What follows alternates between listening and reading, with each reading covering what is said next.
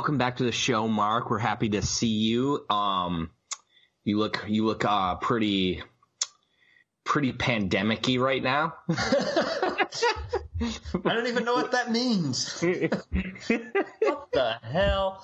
Yeah, I have. uh It's my haircut. It's the style is called "Give It a Few Weeks."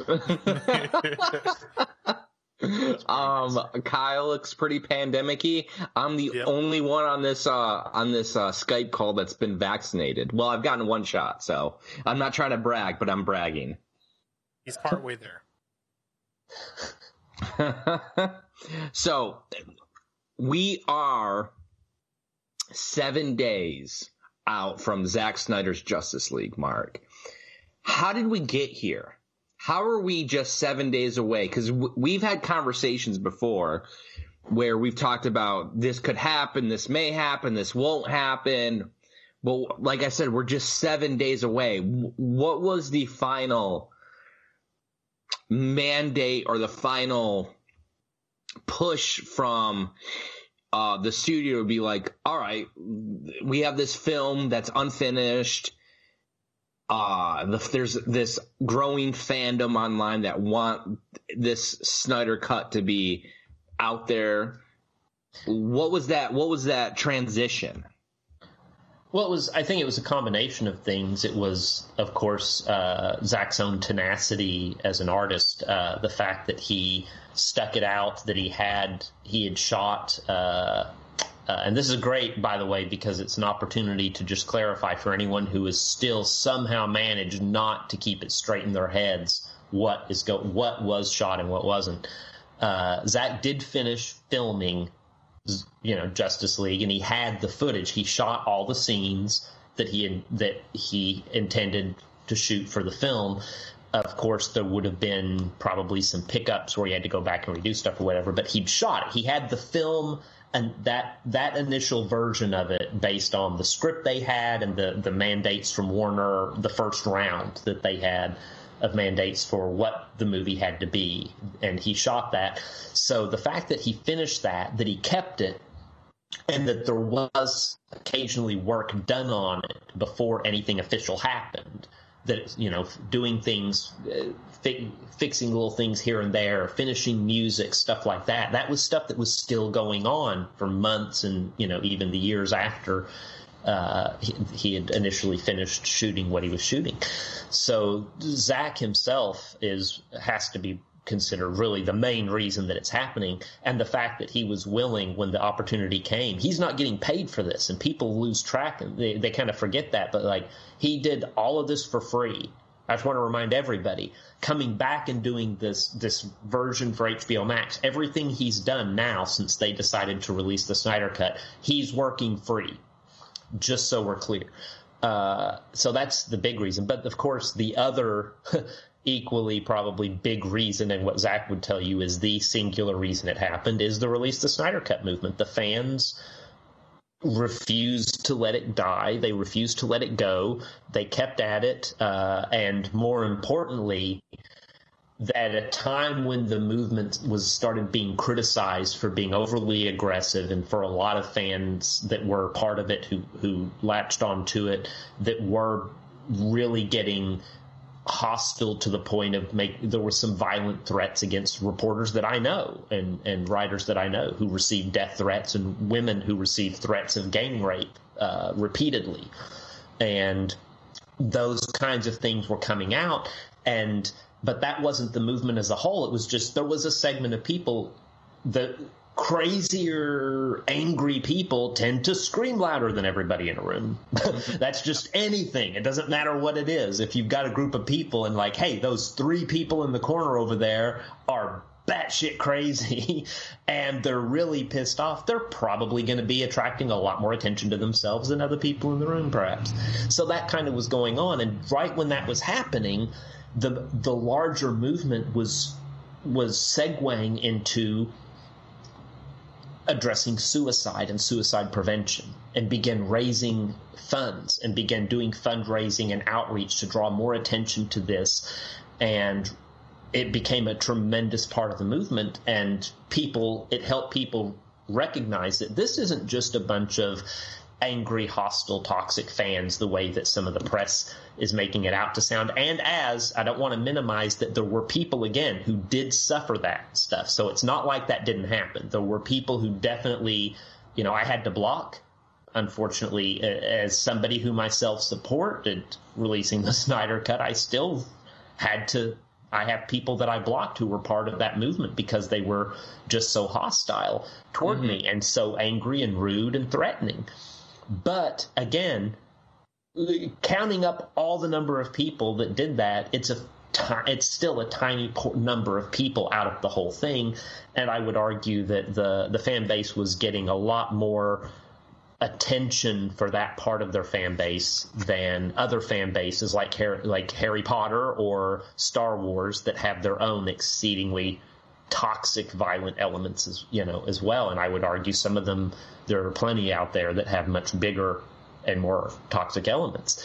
So in the fan base, I think it was a pivotal moment that this fan base rose up, created this movement, and then with the power and popularity of that movement among fans, decided to use that to draw attention to, highlight, and fundraise for suicide prevention. That changed the perception of the movement. It may create a great deal of positive press for the movement, and therefore the positive pre- the, the press covering the fundraising that they accomplished and literally saving people's lives. That meant when that those articles discussed the movement of the release the Snyder Cut, it wasn't just about the Snyder Cut, and so it wasn't just negative, and it wasn't just mocking them or calling them terrible or things like that. It was just presenting what they wanted and why in a better way. And at that point, photos were coming out and things showing that, oh yeah, there is a Snyder Cut out there, and it's very different from what you saw.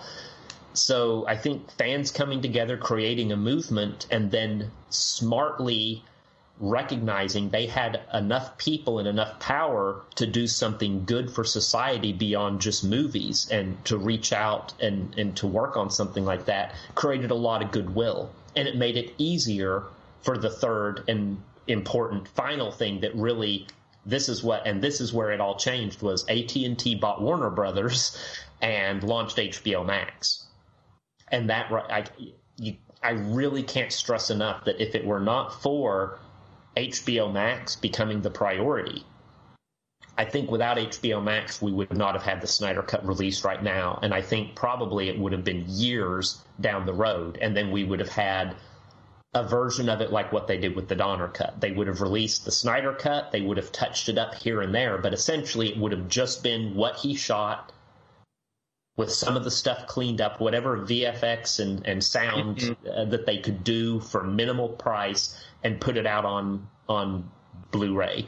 That's what would have probably happened if it weren't for HBO Max coming around. And HBO Max coming around meant, you know, it's it's the thing about streaming is, and Netflix proved this is. Uh, you, you don't need 10 million or 20 million people in a fan base to make it worth spending money to create something. The Snyder Cut fan base for each, for theatrical, it wasn't big enough to get you know to to change things in the theatrical realm uh, as far as getting the movie released, but it was more than enough of a large size and public movement to justify, you know what? Yeah, we've just got this. We already put Justice League out in theaters. We got that money. Now we've got a totally separate movie that's just sitting on a shelf. It's a free movie we can put 70 million into it and we've got a four part 70 million divided by four that's under 20 million an episode if they were going to make a justice league miniseries for hbo max just for the snyder cut fan base which is millions of people worldwide it's worth investing in. 70 million is a worthwhile investment to get that done and to make it bigger than it was going to be and add an extra hour, you know, or extra half hour of content or whatever, getting it expanded out like that, 70 million is cheap to spend to get a project product that will get those people signed up and keep them signed up. You know, So, Uh, do, you think the pandemic m- might have played a role into them deciding, hey, like, obviously we can't shoot movies right now. Like, obviously there's a few movies that were, were in production during the pandemic, but we need some content. Here we have this movie, like, Zack can go back and touch up things, re-edit, score. You know, most of those things can be done remotely but he did add you know he did add some elements to like the Knightmare. Like we've seen that you know ben affleck came back. Yeah. um uh jared leto was back joe manganiello et cetera et cetera. But do you think the pandemic kind of played a factor into that decision of hey we got this movie that's sitting collecting dust let's let's put that out there because it'll bring those subscribers or do you think it was just the hbo max needed that that extra content for the rollout of that that streaming service. Oh, I think it's definitely the pandemic definitely played a role, and it's tied together because the rollout of HBO Max. I think everybody, the pandemic, made streaming. I mean, that's it's it was the go-to thing to do. You you can't go anywhere else. There's a plague. What are you going to do? You're sitting at home. You have a TV. You're going to watch shit, right? you're gonna you're gonna drink. You're gonna get high, and you're gonna watch shit. That's basically what you're gonna do. uh, that's the only thing there is to do. That's there is nothing else to do. Um, so I think uh, the pandemic itself accelerated the need for HBO Max to launch and to launch quickly, get these streaming platforms out there, and get as much content on them as possible. That the streaming wars and the fact that streaming was the future, some of us have been saying this for years that, you know, this is what it's all going to be. And let me tell you, by the way, Sean Gerber was the first person I heard smart enough to say, and he said this, I mean, years ago, dude, like three or four fucking years ago. Can I say fucking on this podcast? You ask that every time. I know, I always forget. Three or four fucking years ago, Sean Gerber uh, said, the day's going to come when they've got their streaming services and the movies are always there and they stop selling movies. You're not going to be able to just buy a Blu-ray anymore or buy a digital copy. Your way of owning a movie will be you have to subscribe to the service and then you own all their movies. And that's how you own it and that's how you watch it. And if you unsubscribe, you're not going to own it anymore. You want to own it, subscribe. And I think that's true. I think the day's coming. You, the idea of of buying movies, buying a digital copy or buying a hard copy, they're going to stop doing that because they've all studios have always wanted to control when and how often you can see their movies and their content. They don't like the they hate the fact that you can buy a movie and then watch it at 50 bazillion times. They want to make money every time you watch that movie. Unless and the closest no, they can get to that is making you pay for a streaming service where you, that's how you own the movie. So the, that day is going to come, and that's where this was always headed. Streaming, short theatrical windows, or no theatrical. It's cheaper to make a movie and put it on streaming. You're going to make more money mm-hmm. ultimately because nobody expects you to spend two hundred million dollars on a movie for TV do they? And they don't expect you to spend $150 million to market a movie on streaming, do they? It just You're makes make so it, much, makes you so know, much sense. You don't have to pay as much marketing. You don't have to give a cut to the theaters. You don't have to pay for the packaging of like the Blu-rays or anything like that. It's it's just so much more streamlined. And look at Disney's. Disney has topped 100 million subscribers. Those people are all paying at least what? Four to five dollars a month? How much does that mean they get every month in revenue from streaming now? Think about 100 million people. If everybody just paid $4, that's 400 million a month. 12 months out of the year. And now we're going into the second year of Disney Plus. They're making like 50 billion frickin' dollars a year I mean, that's an exact. But really that's the kind of money we're talking about. Netflix has got almost 200 million subscribers. They're making enough off subscriptions now that they no longer have to take out loans. They can pay out of pocket to produce everything they make from now on. The whole days everyone said, "Oh, they're just so much debt they can't carry it. Eventually they'll collapse." They officially, I think last month or this month, I'm pretty sure last month or this month they officially hit the point where their revenue stream is enough that they no longer have to take on debt or take out loans to make stuff. They can they make enough money to pay for everything they do out of pocket. You're you're really huge. you're really crushing the soul of Chris Nolan with all this talk right now.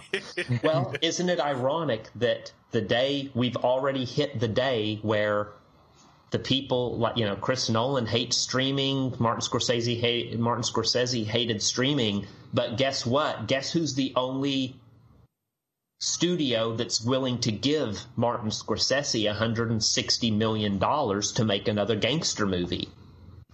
Netflix. Yep. They're the Mhm. only. And he complained about having to go to them, but I'm like, dude, why are you complaining? You have full creative control. They gave you 160 million dollars to make Robert De Niro's face look like he was 30 years old while he could was kicking somebody on the ground, and you're nobody else was going to do that. And it's yeah, Chris Nolan the same way. Like there's only so many places you're going to go that's going to hand you hundreds of millions of dollars to just keep making your own stuff like that. And it's not theatrical because with the situation with theaters now, that's not going to fly. It just isn't. So HBO Max, the pandemic accelerated. We're we're two or three years ahead of where we were going to be with streaming Mhm. that's where we're at and that pandemic need fed into the the need for that content to launch a streaming service in the first place it made it even more urgent and realistically i mean I, I guarantee you everybody at hbo max probably wishes that they had already had the snyder cut ready and waiting so the day one they could have put that up and had that as a huge draw because it's a it's it's a it's a big freaking deal, you know. It's the kind of thing that they need right now. So, yeah, I, I, I think I that definitely- was pretty big complaint a lot of people had when HBO Max first launched. There Mhm. really wasn't anything on there, nothing exclusive anyway, that was really worth subscribing for. Yeah, I mean, I love the, the back catalog of movies was terrific. You know, I, I think it's under people that are. A lot of people say it's oh, it's the worst. Who was it that said that? That it's uh, uh, their movies are now going on. Chris Nol- Christopher Nolan said that people made movies for theaters, and now it's you find out it's going on the worst streaming platform. And I'm like, it's not the worst streaming platform, though, first of all, because their movie collection is exceptional if you're a cinephile and you love movie collections, which I thought Chris Nolan, was he is. He's a cinephile. He's, I'm saying this, but we all know he's, his movies are freaking great. So take, it- take my, take my tongue in cheek, uh, remarks as tongue in cheek. Um, yeah, that's, uh, I, I lost my train of thought, so I'll shut up. you were talking about Chris Nolan and how he said it was the worst streaming. Yeah, it's but they the problem was that they lacked original content. It's Kyle Yeah. said that was the key is the exclusivity. you if you're going to pay all that money a month and they're charging you know top dollar for their service, then you better have if you if somebody comes in and is like, oh yeah, I can't wait to eat at this restaurant, and you're like, oh we don't have any original food yet. We charge twice as much and we go get food from this other place and bring it to you. what? Pretty That's my that's my big that's my big complaint with HBO Max is it's fifteen bucks. So like when Wonder Woman eighty four came out, I watched that. I w- wish I never would have. No. Um, spent my We're not going to discuss that. spent, spent my Wonder Woman's awesome. fifteen. Uh, and then like I was like, you know what? There, like I already have Netflix. I have Hulu. Hulu's like a buck ninety nine for the rest of the year for me because they they're running some special. But like fifteen bucks, like I'd like I think that HBO Max should be uh ten ninety nine or eleven ninety nine. Like I'm I'm not complaining. I'm just saying like to me with the lack of content that they did have on the streaming service fifteen ninety. Like I own those movies. I own Wonder Woman. I own BvS I own you know Citizen Kane. I own uh, Wizard of Oz and North by Northwest. I don't need to shell out fifteen ninety nine a month for things that I already own and like a better version of it too. Because a lot of those versions, you know, are you know 1080p or they're you know they're just you know regular Blu-ray, and I have I have a four like I have most of those movies on 4K already. So like to me it was it was never a I have to but now with the Snyder cut like I'm just like all right you're going to get my 15 you know this month and I'm going to be happy I'm paying 15 bucks this month for it. So And there you go. Spend your 15 bucks, watch Justice League, and watch uh, King Kong, and then we're all set. That's really this is the year. King there's King Kong. There's so many movies there now. HBO Max has is going to have a constant supply of new movies, and I'll say we the the original content that they have is really good. Um, they're doc, they've got documentaries, they've got films, they've got shows. So I like it, and I like the back their back catalog of movies is Warner movies is terrific. I I do think that it was a mistake not to fold the CW into it and to fold the DC Universe app or DC, DC Unlimited into it immediately, so that I mean, put all those the all the Titans and the DC shows and all that put that just set it in the same universe with the CW, merge all that stuff and create one unified DC universe and then just it's make it on HBO Max. The stuff mm-hmm. airs on the CW, I know, but move it over. Mm-hmm, yeah. Move it over to HBO. Give them a couple of million. I mean, The Flash at three to four million an episode. Boost them to five or six million an episode. Supergirl, same thing. Superman, same thing. Move them to HBO Max and make those shows a little higher budgeted, so that, and then boom, you you you have a, a, a whole DC universe shared right there. That's this one version of it for folks that like that, and then you've got the movies. You know, that's i- if they'd had that at the start, it would have, I think, helped a lot for content. So, so back to the Snyder cut. I guess we're like I said, we're seven days out from it. What are you guys? And I'll I'll start with Mark and then work my way to Kyle.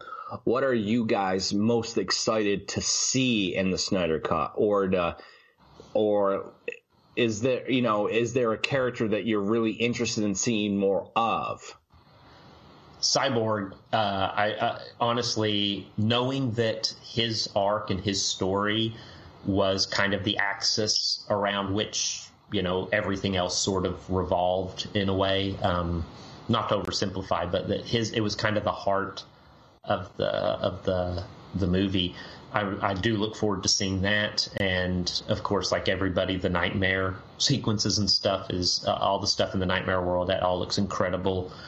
Um, I like. I, I it, there's obviously a lot more to the backstory with uh, Darkseid's first attempt to take over the world, and I really want to see the Amazons and the gods. I that stuff that we got a glimpse of in the theatrical Super Friends movie.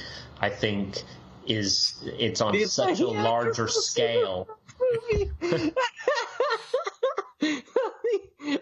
Um, yeah, so that's those are some of the elements. Most of all, of course, I think what we're all looking forward to is just Zack Snyder telling a Justice League story that is that sort of big, the sweeping, epic scale that just that you see and that we get in the comics when they do these stories, like the Crisis stories or the big Justice League arcs that are just like it's cosmic, it's insane. The scope and scale of everything is always so big. Uh, and Zack Snyder does that. He's one of the top tier filmmakers when it comes to that kind of thing. So uh, I really appreciate that he can handle and, and juggle those kind of complicated intertwined narratives that way. And I look forward to seeing him do that with that cyborg through line and story about him and holding on to his humanity and how that speaks to the larger story around it about humanity in danger of losing its humanity with the anti-life equation and Darkseid coming to earth. Kyle. So I'm, I mean, yeah, we're all Batman hearts. We're, we're all Batman fans at heart here. So I am craving just any new footage of Ben Affleck's Batman we can get. Anything, Yeah. just even a couple seconds. I'll take anything. Yeah. Um, I'm looking forward to the epic nature of. It's not just one character. Obviously, I'm looking forward to you know the return of Superman, Superman in the black suit, Batfleck, you know Ray Fisher, you know more Aquaman stuff. But what I'm really looking forward to is that epic nature that the Justice League should have gotten back in the 27 Super Friends theatrical cut. You Like- know that's what we all think. Uh, That's and I say that I we talked beforehand. I like the Super Friends. I I will freely admit on I watched when DC Unlimited or was it uh, they had the DC Unlimited app. I watched episodes of the Super Friends. I'm that cheesy. I went back and watched episodes of it. Um, li- I like don't, I I said, don't it's think just anyone actually hates Super Friends. It's just how much you actually appreciate it. uh-huh. Yeah. good point. Okay, that's good framing. If you Um, are someone that hates dislike the it's how much Friends, I, we want to know where like you're at. Like, I want to. Let's have a talk. Let's have a discussion. Like it just like to me like we like that Justice League version of you know Justice League was so vanilla. It's like when like when we've getting we've been getting these teases the last couple days. You know, each day has been its own character. I think like this might be the first day we haven't actually gotten like a character reveal. It's like 50 seconds long, but we haven't. We each day it just like why wasn't these sequences in the version of that movie in 2017. It never made any sense to me. It was so vanilla, especially in the context of Infinity War and Endgame. Were so epic and so grand scale and so like like it's it's like they pared it down to like instead of and it's like Zack had like a fillet and he's like you know and like the studio's like uh we're trying to save some money so we're instead of having a fillet for dinner tonight we're gonna have pork chops. Does that make sense? It just that like it's that i don't understand like that. your your your mouth is watering over some hamburgers uh, I'm um just saying, is that so wrong? but like it's just like we we're I'm looking forward to that that bigger than life that grand scale. The Knightmare sequence is going to be awesome. He's he was able to bring back Jared Leto and Joe Manganiello. Those things add something to it. So I don't know. Those are what I, like I said obviously Ray Fisher Batfleck those things black suited Superman those things are to be cool but it's like we're to get that I mean Junkie XL's score like that's Danny Elfman's score never felt like like when I rewatched that movie last week. There's like that sequence at the beginning, like that bank heist or whatever. That music doesn't play to that sequence. It just doesn't make sense to me. It's just like, why was these things not involved? I'll never understand. Like, obviously there was that mandate of two hours that was, you know, from the top down. Like, we need to get this movie two hours. We need to make sure we get this date so everyone gets their bonuses, blah, blah, blah, blah, blah. But it's like, like you, you could have gotten even more money if you would have put that movie out. so, um, my next question for you, Mark, is, will there be a, a continuation of the Snyderverse characters in future incarnations? Like obviously the Flashpoint's coming out, but do you think that it'll go further on beyond that? Obviously Aquaman 2's filming, Wonder Woman 84 just came out. Do you think there'll be a continuation or do you think, you know, those those films, you know, those films that were already greenlit are going to come out and then that that's going to wrap everything up and then we're going to be a new incarnation like we get with the Batman. I think it depends a lot on what people define as the Snyderverse, and I think fans have very different ideas of what is and isn't make does and doesn't make something the Snyderverse. In terms of if by Snyderverse you mean after, do I think that Zack Snyder's Justice League is going to have additional films or live action shows that are set in the world of his version of Justice League? Uh, or do you mean the Snyderverse, like just all the characters that have so far been in the DCU, like Wonder Woman and Aquaman in their solo movies. Uh, if those, that's two different ideas. There. I think And the latter, the latter, the latter of what you just said, like that. I guess that's my question. Like I don't know. I don't know if I I can't foresee Zack coming back. Like I don't know. Like crazier things that happen. I never thought we'd get the Snyder cut, but like I just I think like the the idea going forward would be like do they do they continue on just with the characters that we've seen? Uh, I think that I don't think Ben Affleck's Batman's coming back. Uh, first of all, I know there's a lot of folks out there who've been kind of banging that drum and saying it was going to happen, but I I think his return as Batman has is limited to the Snyder's Justice League and to uh, Flashpoint. Um, I don't think that he's going to be established as. I don't think Ben Affleck's going to come back and be Batman in more movies or live action. No, I think that might he vo- do, voice an animated movie, the sequel to Zack Snyder's Justice League? If they decide to do a follow up, a second movie, uh, a Justice League 2 that's Zack Snyder's Justice League 2 because his ends on a cliffhanger. I don't I don't know if that's a spoiler or not. I think people have already discussed that, but his Justice League that's coming out in 7 days is kind of a it's been a headlines everywhere and I apologize if I I, said that and then realized y'all might not have heard that or read that. So I apologize if you were avoiding spoilers. Um but if it's a if if it's a cliffhanger, I think he did that knowingly and intentionally because that was kind of the idea anyway. And more to the point, it leaves open the possibility to come back and says, "Now the ball is in your court, Warner Brothers, HBO Max. What do you want to do?" Mm-hmm. I think Zack would obviously love the opportunity to come back and do his Justice League sequel that he intended.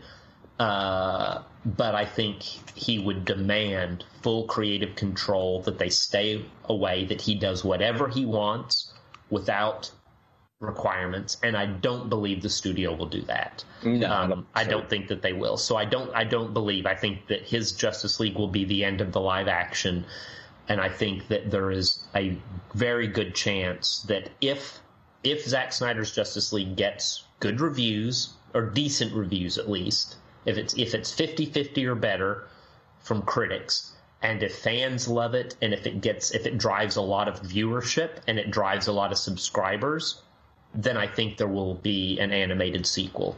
I would guess they'll do an animated sequel to it.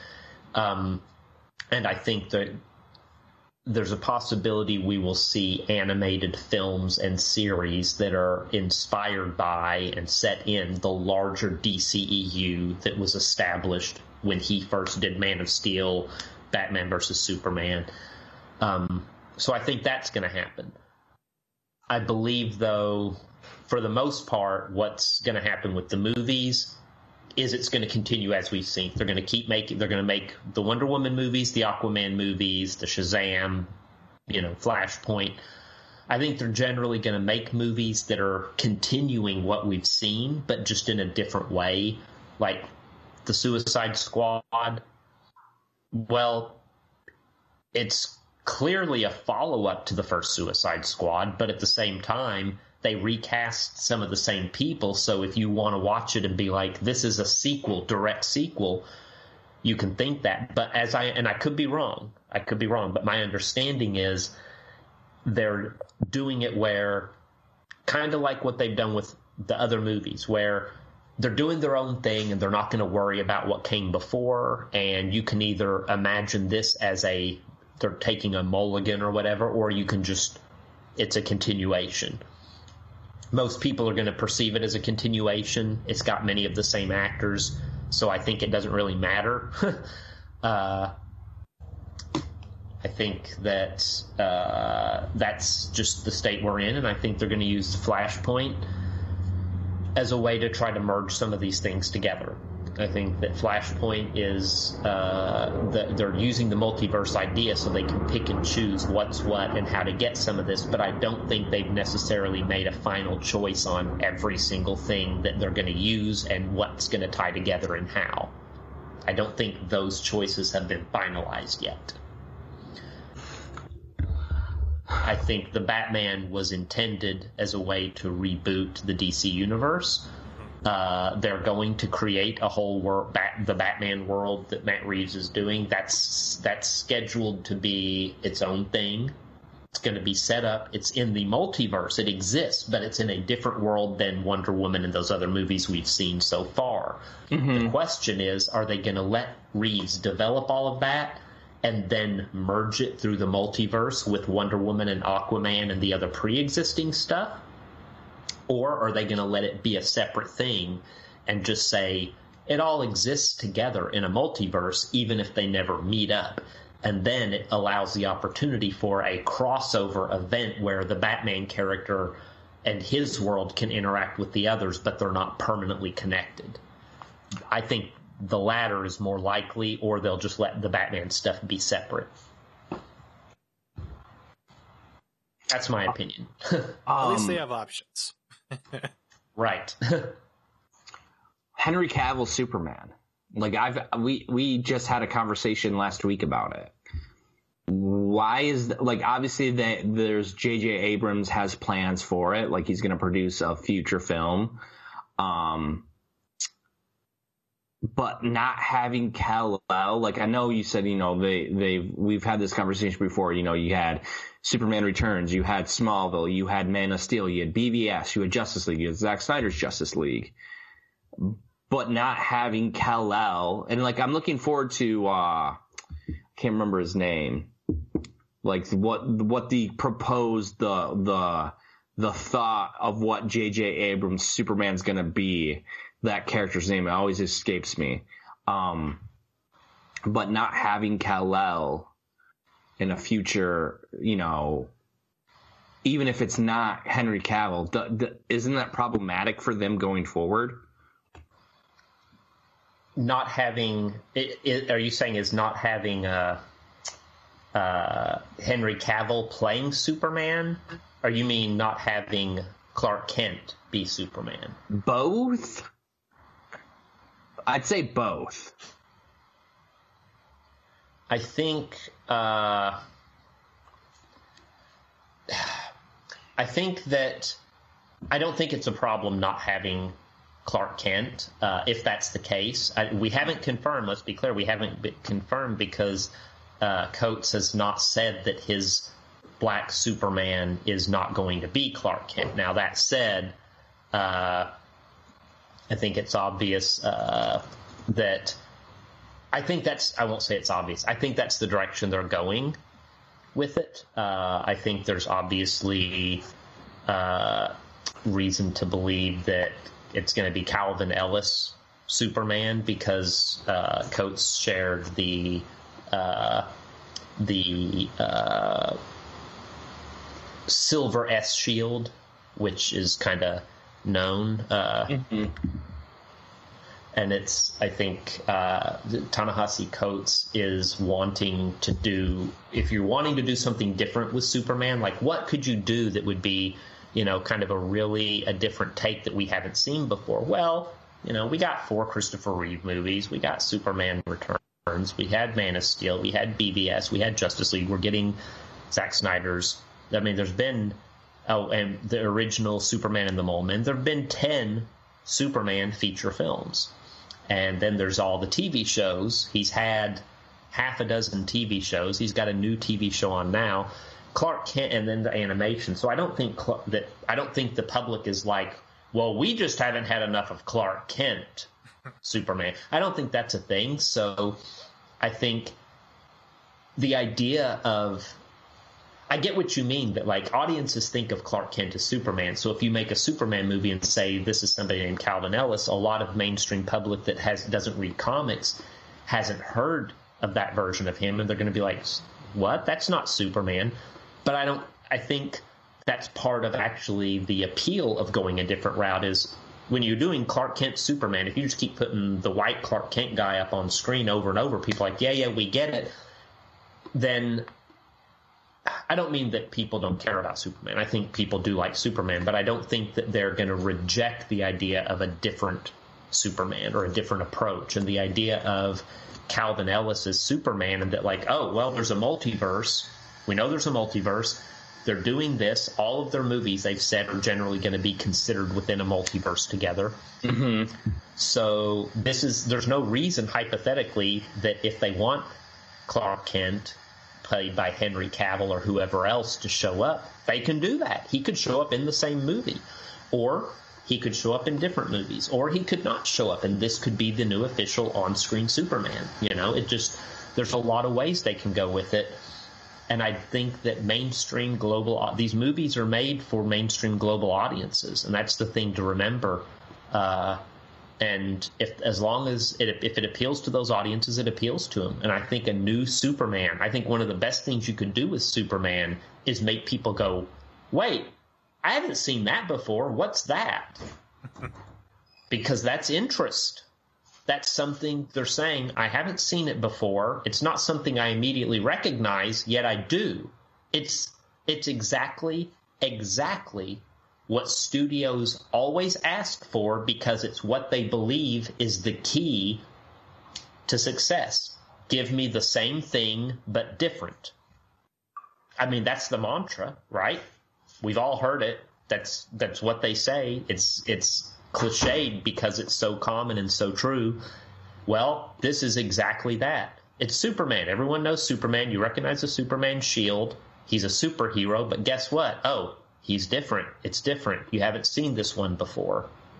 So I think it's I think it's actually a very smart play, and uh, I get why they're going for it. I get why they're doing this. Yeah. Is Flashpoint going to play like X Men Days of Future Past? Do you think, where it kind of fixes or you know, changes the trajectory of the timeline or anything like that?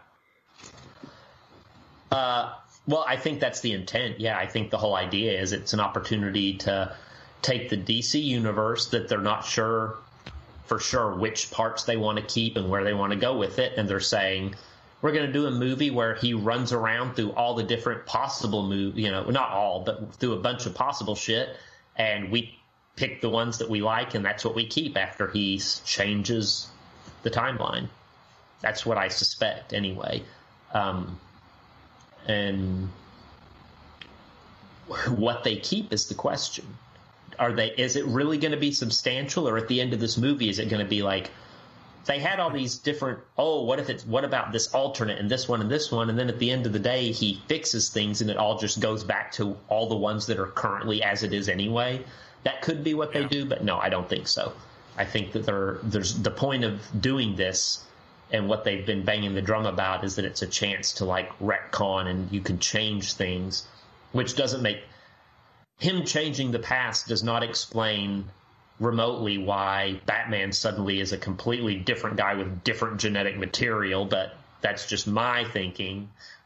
Like, how, why would Bruce Wayne look like Michael Keaton and Ben Affleck? there's no version of reality where like, oh well, this is an alternate version of where history happened in a way so that Bruce Wayne was Batman in the 80s and he looked like Michael Keaton, and then there's another version of that time. I. It just seems weird to me, but I know fans love the idea. I'm the same way about it with Marvel. The idea that Tobey Maguire's Spider Man was some alternate, there's another Earth where everything is more hyper pseudo realistic and Spider-Man was a 30 year old guy in high school back in the 20 years ago instead of the kid I don't know why Peter Parker would look different on different Earths that much. I get like, oh, well, this one had a different dad or whatever. But I mean, okay. you can't deny that the idea that there's a universe where Sam Raimi is God is pretty appealing. that's the interesting scenario. Yeah, like there, oh yeah, there's a completely there's an Earth where magical realism is a thing, and that's how uh, reality as we expect it and see it is only one version of how Earth is. So uh, yeah, it, it, I'm splitting hairs about a world where people shoot lasers out of their eyes. So I may as well shut up. I know. Well, I guess my I guess a follow up to that. So you're not excited to see Michael Keaton reprise his role as Bruce Wayne? Oh, I'm excited for all this stuff. I'm just saying that it's. I mean, I'm excited for it, and I'm going to watch it, and I'm probably going to love it. I'm just saying my excitement level for that particular aspect. I I think that Flashpoint. I, I understand you can totally use Flash if you make it good. Then you don't have to use a pre-established world. Flashpoint can exist right now as a movie, and it's fine. I just would prefer it to come later after we have an established universe, Flash and everybody that the audiences are invested in. We all love it. And then they upend it and say, oh no, now we're going to erase it and give us a Flashpoint movie that is, I would even say, I would have done it probably as a started off in the Flash movie and then have it continue in a Justice League big movie, and then where Flash has to reset things back to how they were, but when he does it, everything is still a little different. Um, but yeah, I would have saved it. But no, I'm excited for. I mean, I'm excited to see. well, all, I'm excited could- for all this stuff. couldn't couldn't they i guess my question to you to follow up that question i know kyle's like i want to ask a question but um my question though is couldn't they at some point like so this this movie's titled the flash but they're gonna have elements of flashpoint in it. Couldn't it couldn't this just be uh like a quote unquote flash movie where he goes and he d- starts we they start playing around with the multiverse and then like they could actually go for a future like an actual flashpoint where we see Jeffrey Dean Morgan's character as Thomas Wayne we see an actual Ben Affleck type of a situation or do you think they're kind of wasting they're kind of like Yeah. they're shooting their wad too early I don't. I I think if they try to then come back and do another inspired by Flashpoint, it's going to be. At that point, I'll throw my hands up in the air. If it's like, well, they adapted Flashpoint on TV already. Now they're going to adapt it again. Just a couple of, just a few years later, we're going to readapt it again, kind of, and then we're going to re-readapt it again? No no. I think that would be if you're gonna do it if you're gonna use some of the flashpoint here just just frickin' do it. Either do it or don't. And i, I get that they're gonna not it's not gonna be just like the comic. They're using it as inspiration the way captain america civil war was inspired by the comic and used elements from it but it was not a direct adaptation by any stretch of the imagination. And I think that's what they're doing here. And I think uh, I don't think we're going to see another version where it's oh Jeffrey Dean Morgan is Batman and so on. I think it'll be this is it. They're doing it now. If they tried to come back, I think it would just there. There's a point after which it's like, look, you already fucked up the potato salad by putting raisins in it. If now you're like, oh, but let maybe if we added corn and raisins, like no, no, no, just step away. You're done.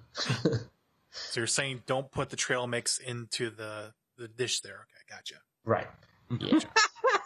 yeah. There's a yeah. It gets to it. Trail mix is the great point. Like there was okay, there was trail mix. Then there was trail mix with chocolate chips. Then there was trail mix with chocolate chips and uh uh M and M's. And now Cheetos. And like, what else are you gonna? You're just finding. You're just looking in the cupboard, like finding shit and getting rid of your leftovers. Now, come on. Now it looks like the bottom of a bird cage. That's all it looks like.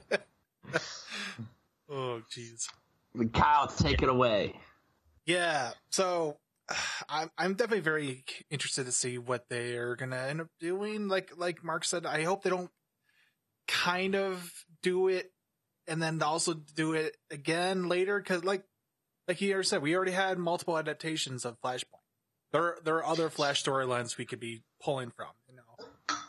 So I, The I'm, I'm animated totally film is so freaking perfect, for God's sake. yeah, that's it's a fantastic animated film. So even though they're going to be drawing inspirations from that storyline for live action, I hope it's not a direct adaptation. I, I, I definitely am Right. hoping that you know we don't spend too much time focusing on retconning everything that came before, and then trying to start a new, you know, let, let's actually just tell a good Flash story here. Like this is the Flash is moving. Let's not use this as a a device to to fix our other mistakes. Yeah. Justin, Well- you look bummed out that we're. Uh, do you Well, just I wish guess, the like- Flash franchise was just Flashpoint? Each movie was a new version of Flashpoint? No, I'm kidding. Flashpoint Although, wait, maybe 2 that would, okay, now maybe it is a good idea now that I said that out loud. No. Like, Flash don't, don't get me wrong. I'm, I'm stoked. I'm stoked well, to like, see I- other like my problem but- though with like this Flashpoint movies, like so, like what I love about Flashpoint is you have the Atlanteans versus, you know, the Amazonians. You have that war going on. You have, you know, you have Thomas Wayne, you have Martha Wayne and Thomas Wayne at odds with each other. Like, you know, Martha Wayne's like that version of the Joker. Thomas Wayne is that version of Batman. And they're Yeah. kind of not, it doesn't seem like they're going to be doing that, right? It just kind of seems like they're going to, they're taking this idea of the multiverse and going forward, this idea of the multiverse is not that. They're going to go in, they're going to have like these cool elements in, you know, they're going to have Michael Keaton back as Batman. I swear to God, if they don't have that, the Michael Keaton Batmobile in that fucking movie, I might walk out. like, I'm serious. I'm pretty sure you're going to see the Batmobile. So, like, I know some people are like, well, do you think the Anton Furst's designs? I said, I don't know, but if they don't have that Batmobile in it, I'm done. Like, I will throw my hands up. But like I said, like, like, because that that story of Flashpoint is so interesting. You know, that you know, you have that war between, you know, those two races of people. You know, the Amazonians and the Atlanteans like why not go full hard on and I, that wasn't like a sexual thing but why not go full hard on with you know play play it up like that film is as you know because that we've we've read the story we've seen the animated film why can't they just lean in heavily to that so Uh, well, I would say a couple of pro. I think the biggest problem, honestly, and why they they don't want to do a direct adaptation uh, is exactly what you just described: the war between the Amazonians and Atlantis. Do you really, if you've got a billion dollar Aquaman franchise and a near billion dollar Wonder Woman franchise, do you really want to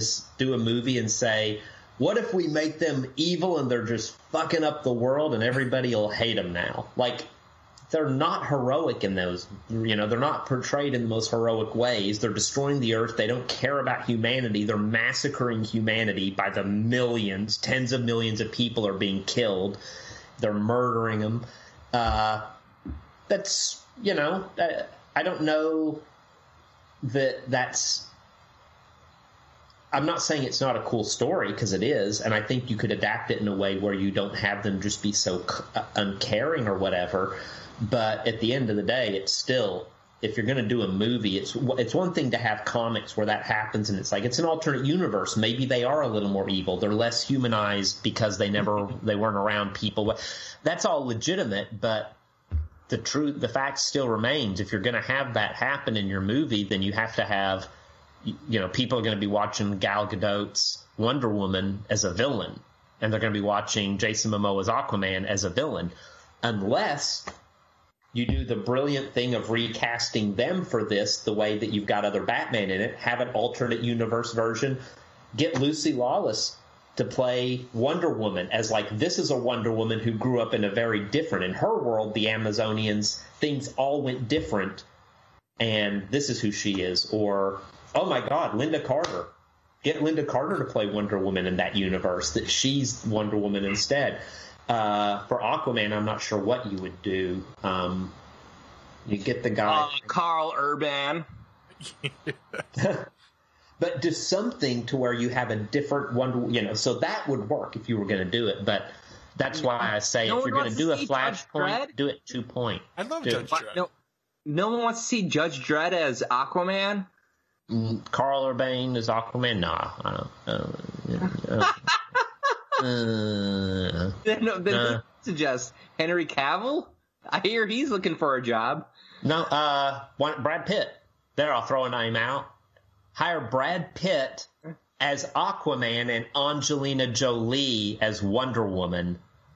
you could have done Jennifer Aniston but I'll take either or I think they would be those. I think that would be just hypothetically if you start off in Flash and then the end of your Flash movie is set. He goes back, saves his mom, and suddenly he wakes up at the end of the movie and he's like, "What?" And you do just that opening where he realizes, "Oh my God, I changed everything and the world's being destroyed," and that's a cliffhanger, and then it goes into a Justice League movie that is, or just a movie called Flashpoint. Just call it Flashpoint and it's the continuation, and then you've got all of the different characters in it, and it's a different world where it's a different Wonder Woman, different Batman, different Aquaman, all of that.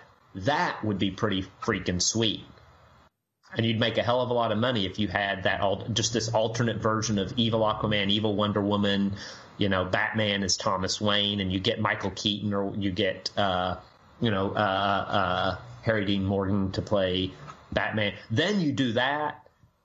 That's pretty cool. Yeah, I think that would. Yeah, I could see that being a thing. I would be for that, but I don't know if Brad Pitt. He's pretty badass, and he'd be a pretty cool of the that type of the the the blonde haired Aquaman from you know without the beard and long hair. If he played that version of Aquaman, I can see it working. I would just say if they're gonna do that, go real crazy and have Jack Black as uh as Green Lantern. oh God! remember he, he You're was evil. You're remember evil. he was lobbying to be Green Lantern. Oh, jeez. Yep. um, the I think the last he, question. that was a that was a project. The they Warner Brothers had a project uh, with him. They were get, looking at doing a movie with him as Green Lantern. Yeah, it was going to be a com- kind of a comedy satire type movie. I, the, I think the last question that I have, and I might have another one after this. uh, I'm kind of lost my train of thought because I thought about Jack Black and spandex. Something moved a little bit. um, um, where do you think? Do you think that at some point that Zack Snyder, obviously Zack Snyder's super busy. You know, he's got his overall deal with Netflix. He's got Army of the Dead. You know, the redemption, this is Zack Snyder's redemption year. You got Snyder Cut, you got Army of the Dead looks great. Um, do you think at some point studio wants to be back in the Zack Snyder verse where he is directing a future live action version of, you know, maybe, maybe not Justice League, but maybe like Justice Society of America or like a Black Adam 2 or a, you know, a, uh, what the fuck's his name? He drives a motorcycle. Um, he's Lobo. cosmic. Yeah, Lobo. Like, do you think like they, they might get that way, or do you think he's kind of like Justice League or bust? Well, I I don't know. I mean, I can't. Uh, I don't know what his feelings are about uh, working again at Warner Brothers on any big project. I know that he. I, I, I feel like it's safe to say he does not want to ever go through what he went through before. With Right. it. I I know for his for doing his Justice League. Uh, to finish it and to release that for HBO Max, he had full creative control. He didn't want meddling. He didn't want to be told to cut it. He wanted to do whatever he wanted with it, and they stay the hell out of his way. Um, and I don't know that he would want to do another movie with them without that same degree of control and freedom. And I don't believe that the studio is going to be willing to do that uh, for anybody. I mean, they wouldn't even fully do it for Christopher Nolan, for God's sake. Uh, back when you know the, at the height of his, you know, when it was like just Chris Nolan or bust time, kind of for them. Uh, and I think that uh, I think every artist deserves you know freedom artistic freedom and everything but i and and i support that and i'm happy that he got it for this uh, for justice league uh, but i also realize as a studio that there it's just the nature of the business no matter how we feel about it at the end of the day executives and uh, business people and people sim- whose job it is to just say this is a this is a IP, it's property, and we have to exploit this property for profit. And we think that this is the way to do that, and therefore we need to have a say in it. That's always going to be the case. So I don't think that they'll necessarily give him what he would want in order for it to be worth him coming back. I think other studios will, and I think, for example, I think he's pretty happy with Netflix right now. uh, giving him the freedom on Army of the Dead. He's doing other stuff with them, obviously. Um, and I think he'll probably do more with them. And I think there's other studios as well. We'll see. uh, I don't think that he's own. I think if hypothetically Warner said, "We want you to come back, pick a project, we'll let you do whatever you want." Uh, I don't think it's just Justice League for him. I think it's his biggest one. I think his if he if they said anything you want, I think he'd say, "Let me finish my freaking Justice League then," and he'd want Justice League too. Um, but I don't think it's the only one he'd be willing to. I think if they said, "Look, would you be willing to make like you Justice Society of America, for example?" If they said, "We'll give you that property, you can hire whoever you want, you can work with who you want, however much, and and here's a blank check," I don't think he'd necessarily say no to that. You know, I think it'd be cool, uh, but I don't know that we'll ever see that happen. And I think for now, as far as he's concerned this Justice League is his swan song in the DC universe, and he's going to move on. And he's certainly got plenty of other stuff going. And uh, I think he's after people see Army of the Dead and Justice League, he's going to have even more stuff going. So, Kyle, anything else? I think that about sums it up right there. I know that like there's a lot to like we've covered, but like, and I know that you, you know you, we are going to do a review of Justice League next week. It's kind of like we don't want to go too far into like you know what do we expect? You know, is there going to be you know what's Darkseid going to be like? Because like once we get those those gears rolling in my brain of like what Darkseid's going to be like in that film and like what the Knightmare sequence is. You know, we've seen enough footage where it could potentially become spoiler for other fans. So I'm Mm-hmm. trying to be very like this preview of like how we got here, you know, where this could go potentially. Uh, do you have anything you want to add? You know, uh, we kind of brushed on the Batman a little bit. Do you want to talk about that or do you kind of like just leave it as, and this is for both of you, so.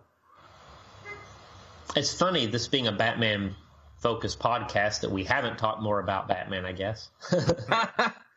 I mean, like, there's really, like, we, there really hasn't just been a lot of Bat, like, we, I would love to see an HBO Max version of Batfleck. I mean, d- could that potentially happen? Maybe, but, you know, I don't think Ben, I don't think Ben Affleck is going to come. I don't think he's interested in coming back full time as Batman. I'll say that. I don't think so. Now maybe he's maybe things have changed I mean, he did but- come back, he, he did come back to, you know, shoot that sequence and Snyder cut.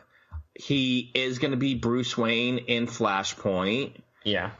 So I wouldn't say that he completely has closed the door, but, you know, Right. That's why I say I, I'm very ca- I'm very careful to say I don't think he's coming back full time. Like he's not going to come be. uh, I don't think he's looking to do a Batman movie or to be. I don't think he's looking to pr- play Batman again in another movie where like like Justice League. I think that's probably one of the bigger obstacles to Zack Snyder doing a sequel would be if hypothetically if Warner said would you we'll let you make it we want you to do it and if he said okay I'm willing to do it if that happened then the first big obstacle to overcome would really be whether or not Ben Affleck wants to come back and play Batman I think.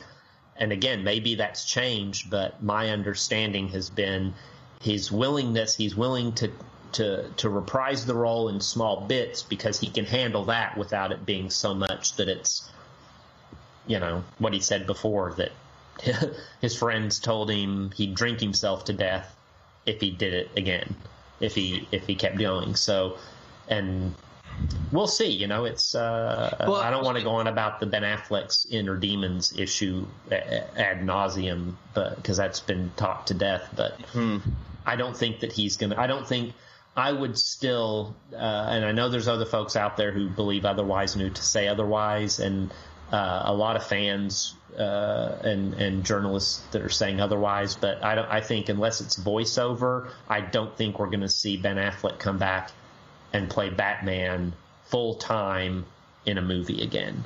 Not like the, what people are talking about, and certainly I don't think he's going to come do an HBO Max series or movie. Now, a few years down the road, maybe, maybe he'll the reaction to Zack Snyder's Justice League will be so good, and then maybe he'll have so much fun in Flashpoint, and maybe that'll be so big that he's like, you know what? Yeah, I'll do it. Okay, let's see, and maybe then he'll reach he'll reach out and tell HBO Max. I want to I want to go back and re- revisit that script. I'm going to look at my Batman script, and I'd like to do a, a mini series as my Batman. Maybe, I don't know, but uh, I don't at this point. I do not believe that's going to happen. No, I don't think. I do. I do have a question, and I, if you can't talk about it, we'll obviously edit this out. But I've heard from I, have heard some fr- from some people, and I've seen some things online that Matt Reeves and Robert Pattinson have not been getting along. Like, like, have you heard those things? I've seen them on. I've seen them on a bunch of shitty websites that uh, that are that's that.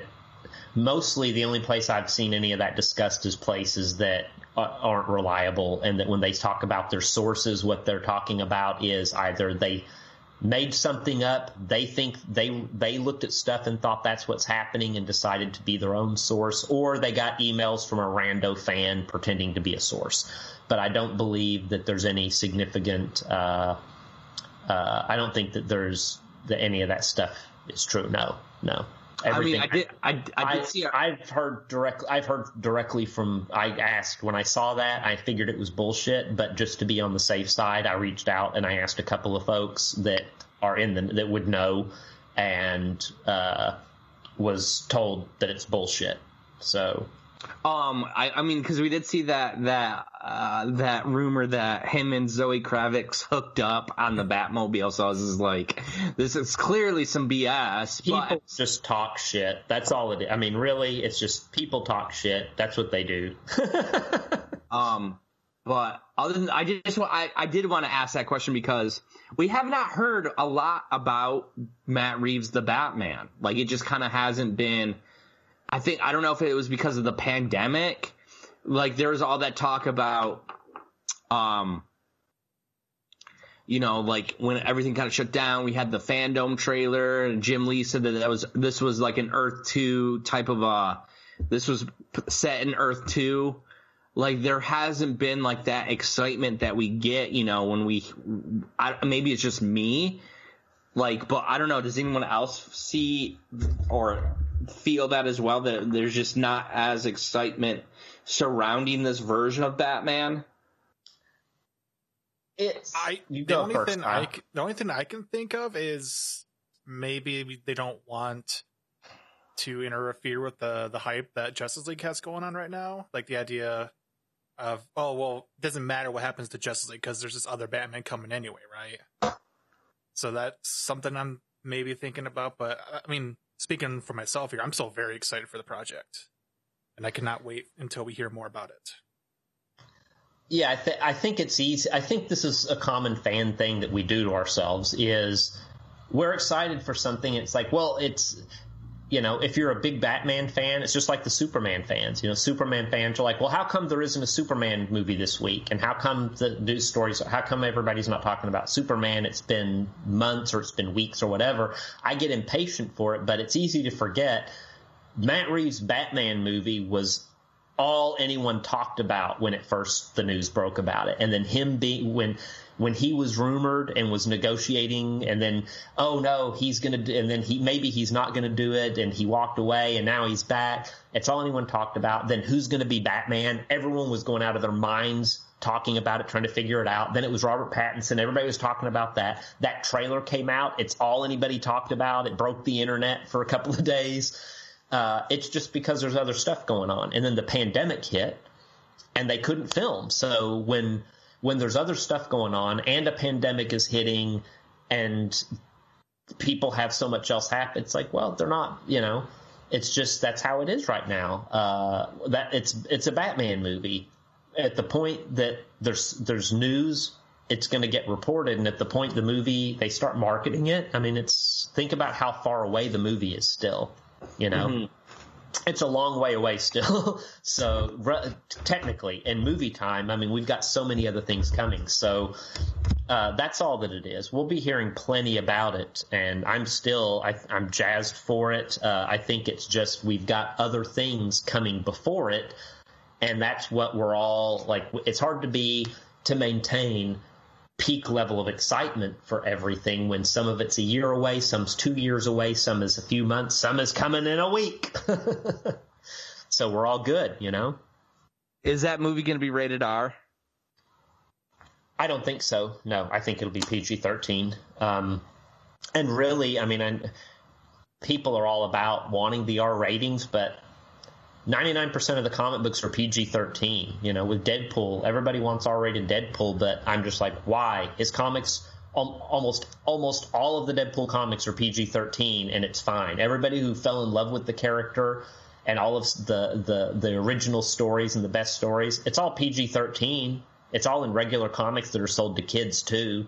Uh-huh. So you can do all. You don't need R rating now. If it is, if it turns out that the best version of it happens to be this, which is R rated, okay. But I don't personally want. I'm not always looking for R rated because you know I I became a fan when I was a kid, and I don't think that we need to necessarily. I think PG 13. There's enough violence. You can cut people's heads off show a dick and say fuck twice in R rated. I mean, what more do how many times does Batman or Superman need to say fuck or show their bare ass and and decapitate anybody?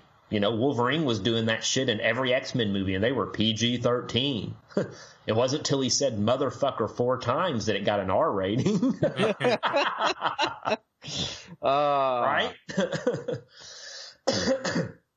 I'm just saying. So, uh, but if it's if it's if the best version is R, then it's it is what it is. You know, it's I want the best version of these movies at the end of the day, and if that if that requires an R rating, okay, I'll accept that. But I really prefer it that anybody, any fan who loves these characters that wants to see it gets to see it. That's my favorite version of them, honestly. Anything else before we call this uh, completed in the in the in the cut? Are we Anything else, Kyle, Mark? Uh,